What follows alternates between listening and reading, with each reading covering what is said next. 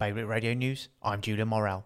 The Jersey driver of a jet ski has said he will remember the crash in 2017 that nearly severed his passenger's leg for the rest of his life as he tearfully maintained in court that he wasn't at fault. Passenger Giles Corbin is suing Tyson Flath, as well as Michael Doronek, who was at the wheel of a speedboat that crashed into them.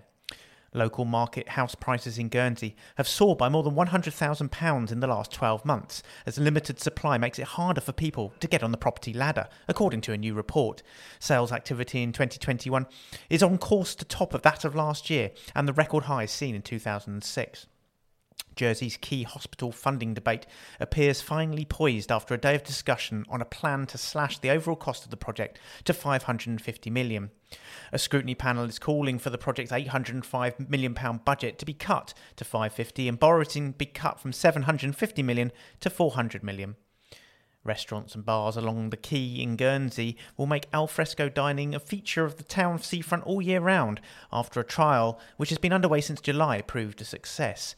Business owners said that the outdoor plan had proved popular and would help them recover from the pandemic.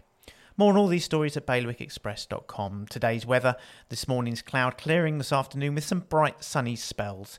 A top temperature of 18 degrees. Bailiwick Radio News.